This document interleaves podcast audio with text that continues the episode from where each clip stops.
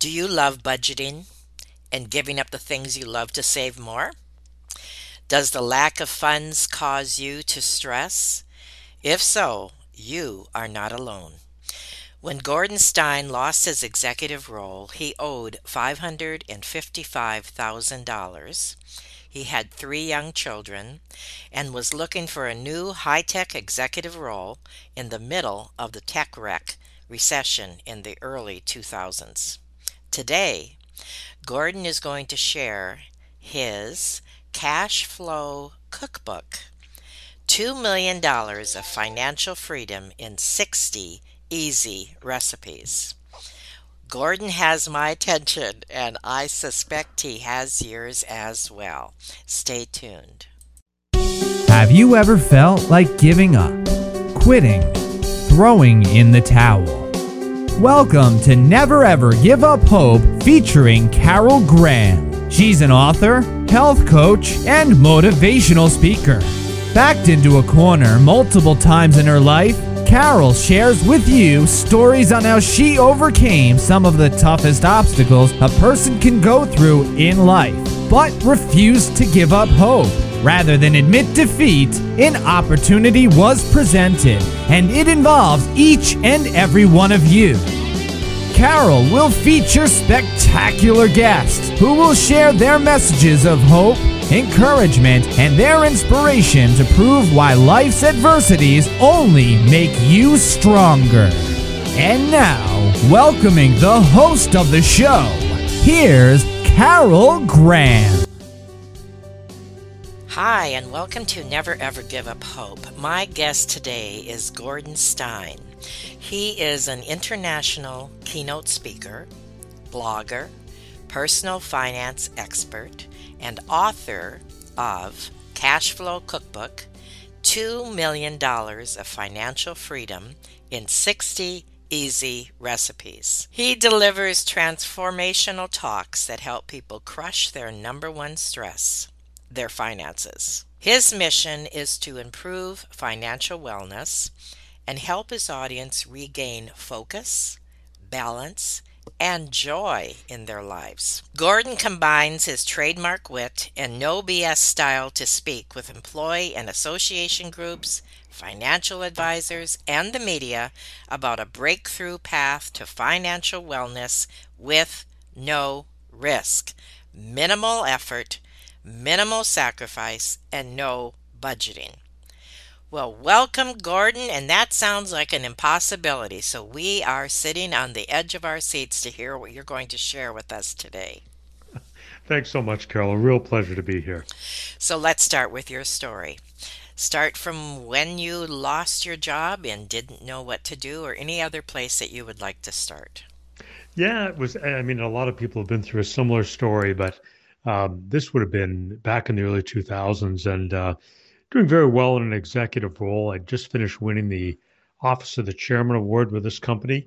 Uh, they tripled my stock options, huh. and, and the future just looked brilliant. and we just bought a uh, new home at the time, and actually, I think a new vacation property as well, just the way the timing happened to be. And then, as can happen, a number of people moved in the company. The head of HR, who I knew very well, um, left the company. Um, and then my immediate boss also was terminated from the company. And then they brought in um, someone new from Europe. And as often happens, he brought his own team with him. And uh, so I was literally stunningly out on the street. It was uh, in January, and I had to wait around till seven o'clock for a meeting with uh, this new leader and at which point he informed me that I was, you know, losing my job, and he was oh, bringing in his goodness. own team. And it was a snowy night in January, and uh, it was in the middle of that what they called the tech wreck at the time, this huge fall off in technology. All the dot coms had gone mm-hmm. bust at the mm-hmm. time, and you know all the companies who were providing, you know, computer gear had really fallen into some dark times. So, lost my job. Uh, at that point, I had pretty healthy mortgages, about $550,000 in total. it was the worst of all possible times for this to happen. Uh, in many respects, three young kids and uh, all of their activities and everything. Mm-hmm. And um, so I you know, had to get out looking for a job. And so I'd get up early in the morning, get up at about 6:30. I went for a, a 5 or a 10 kilometer run every morning just to deal with the stress and the anxiety of the situation. And then I started calling on companies, you know, looking for a new position. Um, and just, you know, they were almost laughed at me given the state of the economy, particularly in the technology sector. And then I went out to some search firms. And uh, one of them in particular, I was at the search firm and the place was empty. There was no headhunter sitting at the desk. Huh. And I said, Where are all the people? And they said, There are no jobs. We had to get rid of everyone. Oh, my goodness. And the clock's ticking on my severance package, as you can imagine. Right, right. And I just doubled down. I tore up the phone every day and uh, and managed to land a position. But you know, it struck me how quickly you can go from being in great financial yes, shape. Yes. literally overnight, everything can change. So I'd always been interested in personal finance and um, you know, had done a lot of studying on it, but once I got back on my feet again, got a new role, I really decided to double down and make sure my finances were shored up, you know, really try and insulate myself from being in that kind of a position again, which is just not uh, a lot of fun. I'm sure lots of your listeners can relate. So that was the uh, that was the story, and no looking back since then. You know, got a new position and got things shored up, and I have to say there was a lot of very very dark times. You know, rejection after rejection after rejection, this massive wall of debt. How do you ever get out of this problem? And you know, and at the perception at the time, this this recession could take two three years to clear up, mm-hmm. and there literally were almost no positions, almost nothing out there. So, how did you handle it emotionally? It, it was an extremely tough time. It really was. Um, the running helped a lot. I've always been into uh, physical fitness and getting out every morning, getting up early, set an alarm, and I just got in a run. Sometimes it was five kilometers, which is about three miles, sometimes more like 10 kilometers, which is six miles. And I needed that just to, you know, reset my mental health, quite frankly. Um, so that was a big part of it. And then the other part was taking action. You know, you can be incredibly anxious, but right. it's hard to be anxious while you're taking action. So, and life throws you these curveballs. I don't know that they ever go away. Everyone has them at different. Could be a health problem. Uh, you know, could be an issue. A member of your family. Could be a financial thing. Could be a career thing. There's all kinds of things, and we never quite know what's right around the corner. And being able to be solid mentally and to be able to face that challenge. I think burning off some of that excess cortisol with some uh, exercise is a great way to do it. That's one of my go tos for sure.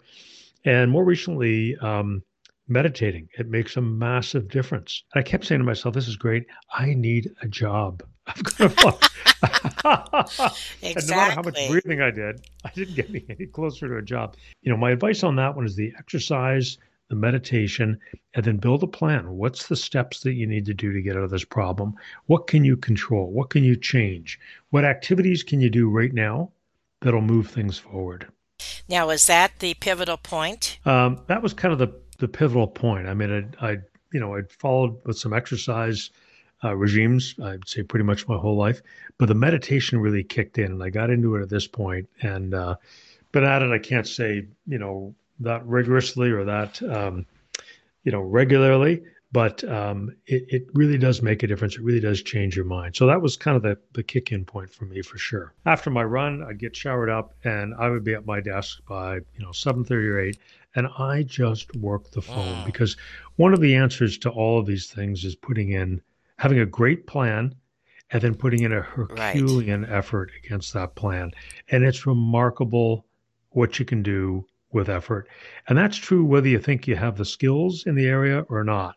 Sometimes you just got to muscle in and put in the effort to get things to change or to drive results. What I want to ask you before you continue with your story is mm-hmm. some people are thinking possibly, well, that's fine. That that he can do mm. that. I have a problem with that or they may not have that kind of discipline.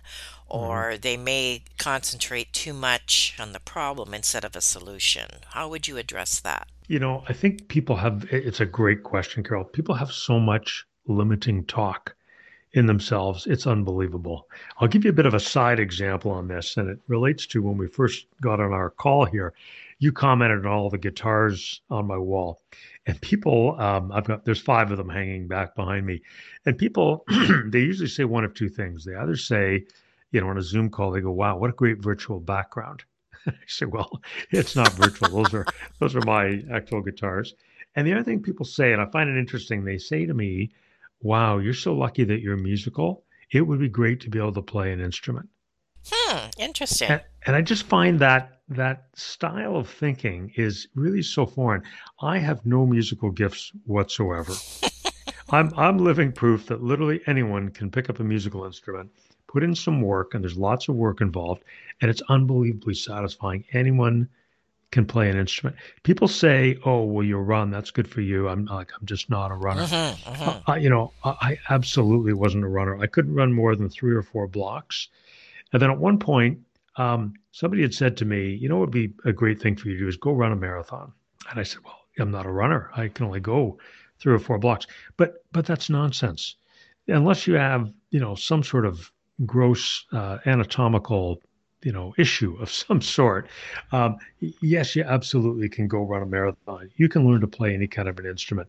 There's really nothing that we can't do as people and it's a matter of challenging yourself. Right. You can go far you can go much much farther. I think the navy seals have an expression you know that when you're absolutely flat out you don't think you can do any more. There's still 70% of you left to wow. go. Wow. Say that again. I like that yeah i might have it wrong my understanding is the Navy SEALs have this expression that when you think you're absolutely done, you have nothing left in the tank, you can't go an inch further. Their concept is you still have 70% left to go. So that becomes and a mindset, I would think. It, it, it, absolutely is. And I've just seen it so many times in my life. Um, you know, there's a longer story. When I was running, when I actually ran the New York City Marathon, and toward the end of it, you know, it was a big hero, personal hero day for me. I'd worked so hard for months and months of training, and I thought the hero in the story was me. But I was so wrong because at about the 20 mile point, I saw these runners and they had these jackets and it said uh, Achilles Track Club on the back. And they looked from a distance like they were holding hands while they're running. I thought, what is this? And I get up closer and it dawns on me these are visually impaired, these are blind runners and they're being guided hmm. for a 26 mile, 385 yard run. And, you know, my perception instantly changed. I was not the hero. Wow. These visually impaired runners, if you can imagine, you can't even see, you can't see the mile markers. You don't know what the time is. You know, how many seconds per mile? What's your pacing? Is there a hill ahead? You don't know any of that. You're completely dependent on a guide. And it was just such an incredible realization.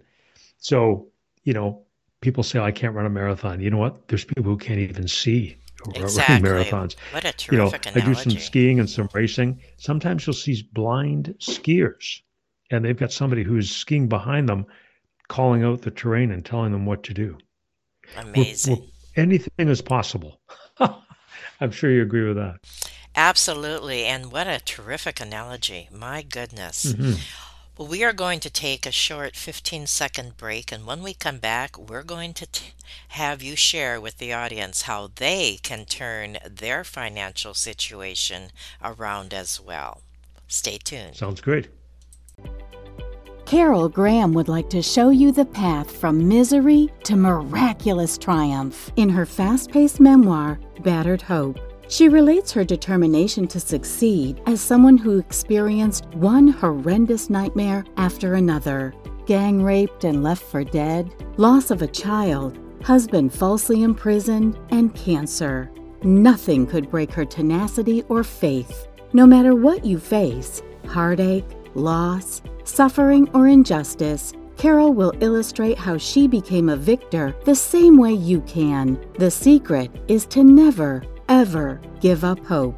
Order your copy at Amazon or batteredhope.blogspot.com.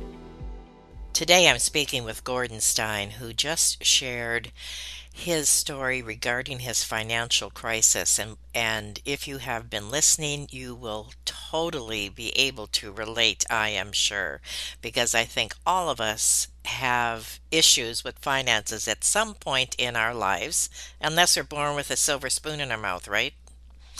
That's right, yeah. so we are going to move forward now and learn how, first of all, through what you're going to share with us today, and of course, more importantly, your book. So let's talk about your book. Tell us the name again, which I think is an incredible name. Yeah, the book is called Cash Flow Cookbook. And the whole premise behind the book, uh, Carol, is you know, there's so many personal finance books out there, and you know, you've got to save 10%. You've got to give up everything that you love. You know, you've got to shop at four different grocery mm-hmm, stores. You've got to mm-hmm. clip coupons, and you got to make your own cleaning products. You know, I just like really, I don't want to give up the things I love. You know why? because I love them. You know, on my wall, I've got five beautiful guitars in the garage. I've got top flight kayaks. I own, I think it's four bicycles, beautiful bikes. You know, I go to a concert, I get great seats. I don't want to give up anything. Mm. But, and yet, there's thousands of dollars a month that people miss out on. And that can lead to a million or more, many cases, two or three million incremental amounts of wealth at retirement. And that was the whole premise behind my book, Cash Flow mm. Cookbook. How can the average person doing no budgeting with minimal effort, minimal sacrifice, and no extra risk add a million or more to their wealth at retirement. And that's what Cash Flow Cookbook's all about. And it really works. And what is step one? Huh. Well, I'll tell you a little bit about how the book came to be because I think that's important. Um, it started um, when a friend told me about a way to get free car washes and uh, illegally. and I thought, well, isn't that interesting? And it was really about a particular gas retailer and their loyalty program. And, you know, it involves an app that you save up the points and you get free car washes. Well, it was pretty slick because it involved at the time a little keychain dongle, a little thing that goes in your keychain, and you touch it to the gas pump and it's connected to your credit card electronically.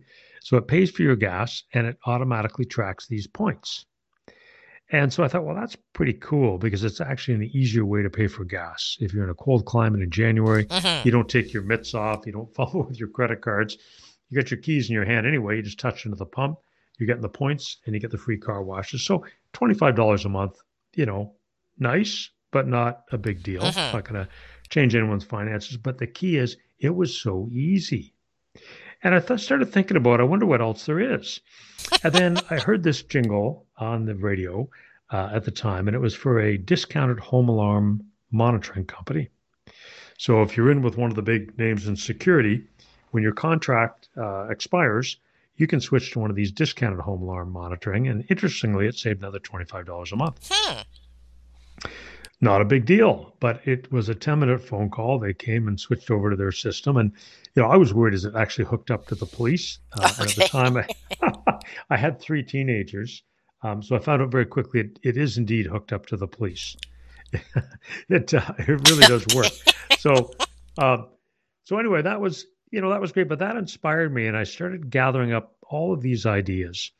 And I built this list of, it went up to about 120 ideas, and I oh winnowed it down to the best 60. And the criteria was it has to be as easy as what I'm doing now, has to save at least $25 a month. And I got the best hmm. 10 ideas in each of six different spending areas. Wow. I'm interested. Yeah. And incredibly, the total was $13,000 of monthly savings.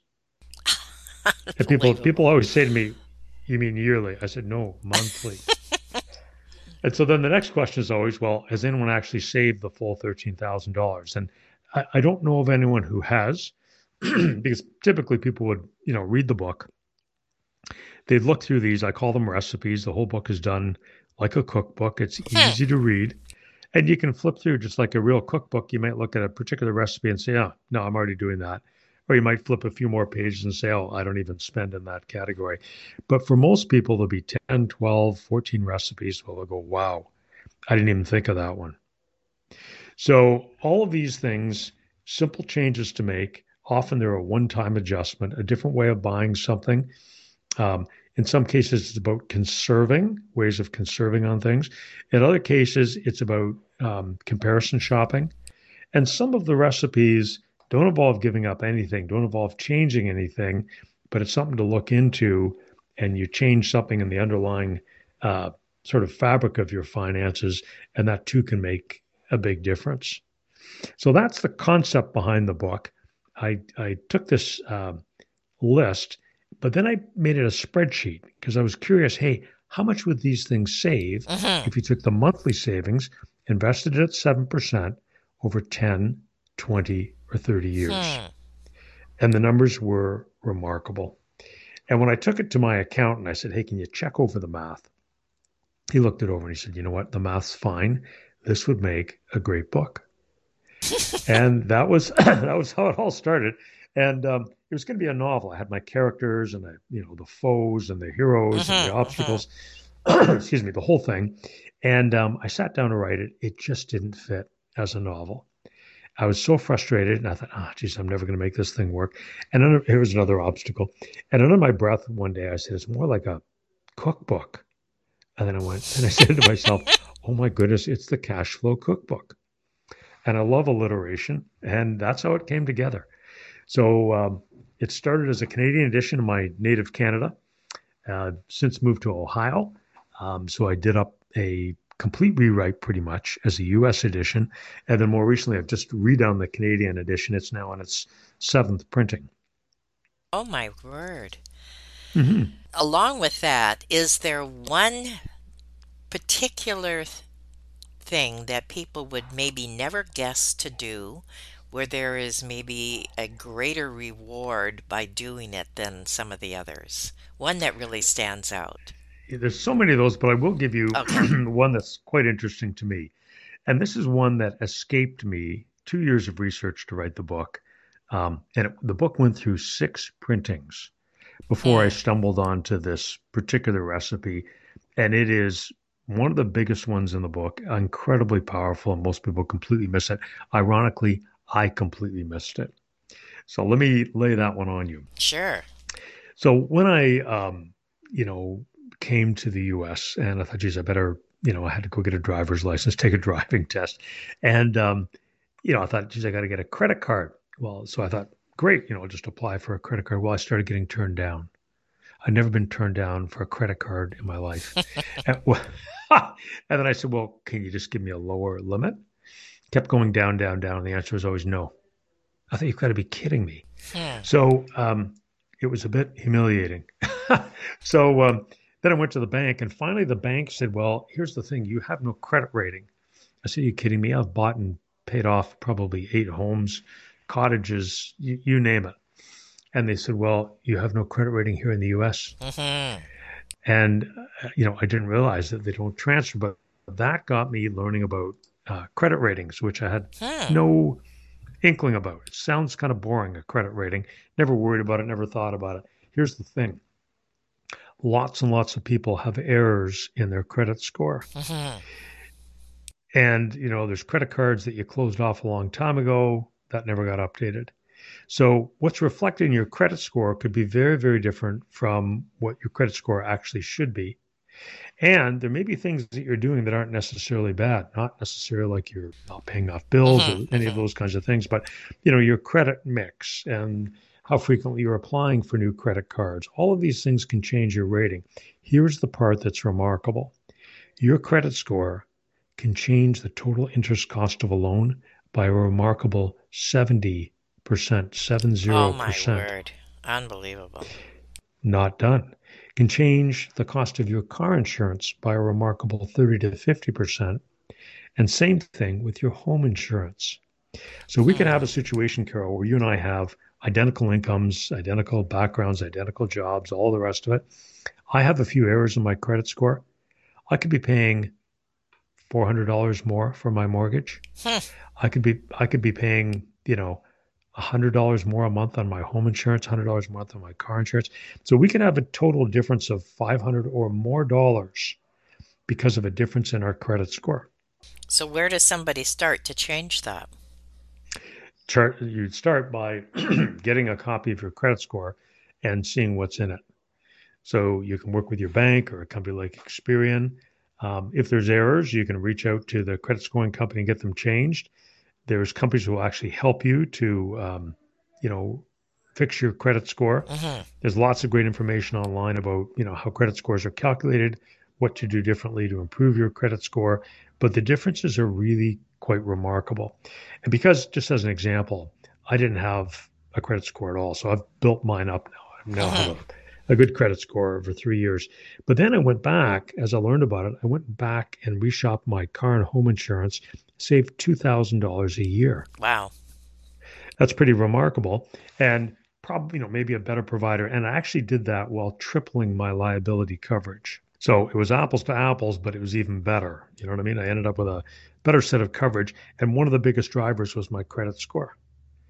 So you can go online and, and, have a look at my FICO, and you'll see the difference in credit uh-huh. scores uh-huh. and interest rates that you might pay, for example, on a car loan. So for a typical person, you know, maybe you have a couple of car loans in the household, a mortgage, car insurance, home insurance. All of these things could be changing by $100, $200, $300 a month. Simple and basic. This is, I think, what your entire book is, if I'm guessing correctly. Yeah, that's the idea. So the book comes in two parts. So the first part of Cash Flow Cookbook, um, I call it the banquet because it gives us an overall picture. And we take a look over the shoulder of this couple. They're 40 years old, Eric and Keisha, and they make a series of financial discoveries. So they find ways to reduce costs of different things. It's minimal effort, minimal sacrifice. They don't do any budgeting in the entire book. They just make these simple changes. But here's the key right away, they take the savings that they free up. I call it savor the savings.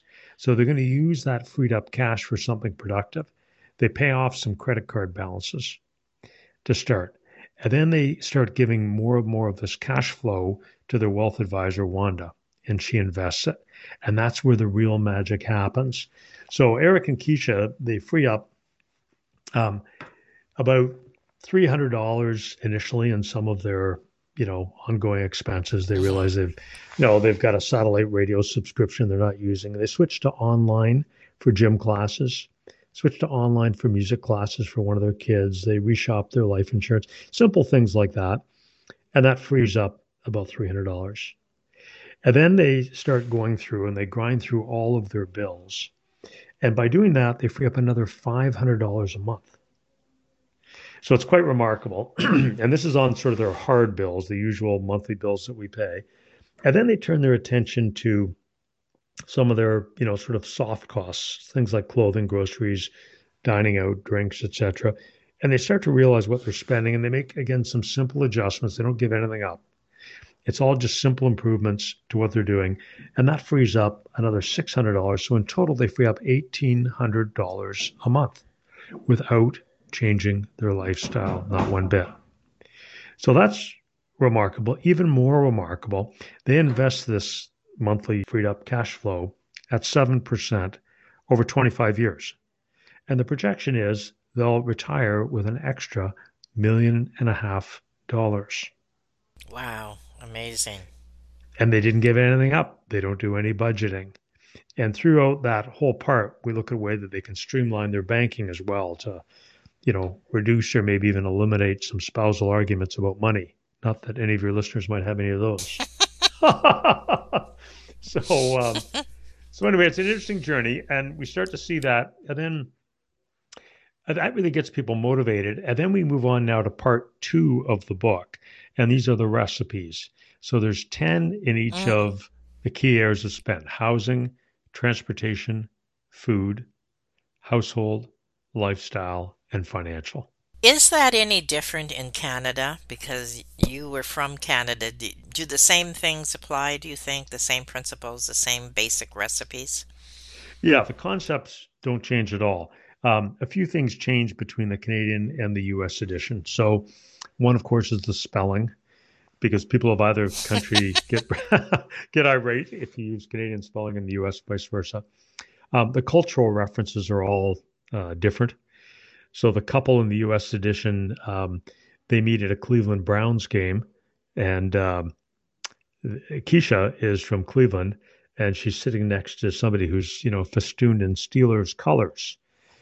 and, uh, of course, big rivals. But he turns out he's moving here, and eventually they get married and they become a couple. It's the same couple in the Canadian book, but of course mm-hmm, they're in mm-hmm, Toronto at a Leafs mm-hmm. game.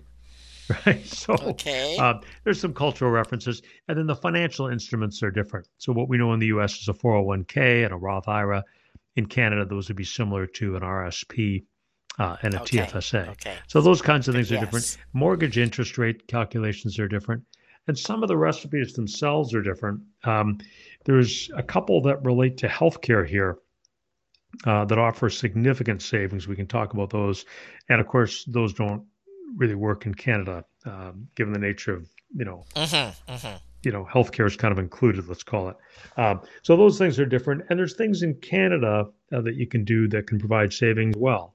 So there's a few of the recipes are different. Uh, the math is different, and some of those financial instruments different, and it just it reads better for a Canadian or an American. So regarding reviews of your Uh-huh. book and possible people who have shared how their lives were changed, can do a couple stick out to you? Yeah, there there is um, there's a few so credit unions to help out their clients free up more cash flow for investing. Um, so there's an interesting uh, testimonial from Jamie Coulter, the CEO of Raymond James, and he said Cash Flow Cookbook stands out among personal finance books. It's a nice fit for wealth advisors who want to add real value to their clients, increase their savings rate, and help them build wealth faster. I recommend it as a key component of the financial planning process. So it's interesting because his perspective is one of, hey, we're serving our clients, we're trying to help them grow their wealth. But a big part of that is helping them increase their savings rate, minimal effort, minimal sacrifice. So that's really important. A lot of people in the reviews of the book, uh, the most common thing, in fact, with the test readers in the US, um, what they all said is they all said, but it's so easy. I said, yeah, that's the idea. Exactly. And, yeah, and some of the stories are interesting. There was a gentleman who reached out to me, and um, he had hit, how old is he now? I think he was 45 or 50 years old, six figure earner. He had no wealth. Hmm. No wealth. He'd been rolling paycheck to paycheck. And, and so, you know, we got an interesting conversation. I said, well, what about your, do you have a, like a matching 401k at work? And he said, yep. And I said, okay, well, how much do you have in that? And he said, nothing. I said, well, you didn't contribute, even though it's a matching 401k. Your company's you know, putting up some matching dollars. I said, why would you not have contributed to that? I don't have the cash flow. So here he is, Mhm. you know, middle aged state, um, finite number of years left that he would likely want to work, and um, and nothing saved, which sounds remarkable. Sixty four percent of Americans have less than ten thousand dollars. It's hard to believe. So that's the position that he was in. So um, just out of interest and curiosity and to help him out. He was a very nice gentleman, very complimentary in the book. So we went through and um, figured out which of the recipes would work for him. He freed up uh, $500 a month, handful of very simple changes, minimal effort, minimal sacrifice. And he was projecting to retire with an extra half a million dollars. You know, it was pretty heartwarming to see somebody who was really going to be headed for a lot of Mhm. considerable financial pain. And he's going to make a, a few simple changes and um, it makes a really massive difference. Now, considering the direction that we are seeing the economy go, what do you Mhm. advise as far as investing in gold or silver? You know, I don't make any specific investing uh, recommendations. And, you know, for people to get that, I really recommend people work with a wealth advisor. Um, Fair enough. You know, I could I could comment personally, and I would say personally, I'm not a fan of gold and silver. You know, it doesn't produce anything. It just sits there. If there's a replacement for gold from an industrial perspective, then you know what happens to its value. And it's not always been a reliable uh, hedge against inflation. Sometimes it has, sometimes it's not. So I like things that actually earn things. I, you know, my personal preference is, uh, you know, dividend paying stocks, stocks where the dividends rise over time, profitable companies. I like um, securities where you're the the bridge keeper. So no matter what happens, people have to come through you, um, you know, invest Mm, through you in essence, or in your companies that you hold um, to carry on with life. So, you know, if you think about just as an example, by no means are these recommendations. People should do their own Mhm. research. Of course. But if you think about, you know, cloud, the whole idea of cloud storage definitely not going away. You know, that's a that's a uh, a long-term trend. Okay. So, you know, if you want to buy cloud for your business or as a consumer, you're pretty much going to go through Microsoft or Amazon. They're the, you know, massive uh, providers in that space. So if you're holding Microsoft and Amazon, you have to look at the rest of the company and lots of figures to work through and lots of research to be done. But just as an example of the concept, those kinds of companies, you know, they're going to be around. People are going to have to work through those companies. So Mhm. that's the kind of thinking I like. And if you have a company with growing earnings, they continue to grow and pay dividends over time. and as you continue to invest in those companies, you see more and more dividends. You reinvest them over time, you know, through thick and through thin. And then you've got a stream of income coming. You know, if you look at this horrific mess that we've seen of late, you know, my retirement funds, they, they keep paying their same dividends. In fact, the dividends keep rising. So, you know, if you get to the point where that income is what's important in your retirement, then you're really not that fussed by what happens to the share price one day versus the next. This has been so incredibly informative, and I've taken lots of notes, and I assume that my listeners are doing the same thing. Is there anything that you would like to add in summary? I think, um, you know, people should invest a bit of time. You know, people sometimes, when I look at the ideas in the book, I said, oh my goodness, I'm going to have to call my cell phone provider and, you know, work on a better, I just don't have the time. Well, you know, it might take an hour. It might free up a hundred dollars a month, you know, over the long hmm haul. That hundred dollars a month might add another couple hundred thousand dollars to your wealth at retirement. Let me go back and ask again, do you have the time? I think you have the time. And you know, the average American watches 20 hours of television a week. Wow. You could read the entire book in a couple of evenings. You could get on the phone, you could apply every single concept in this book. It wouldn't take you 20 hours.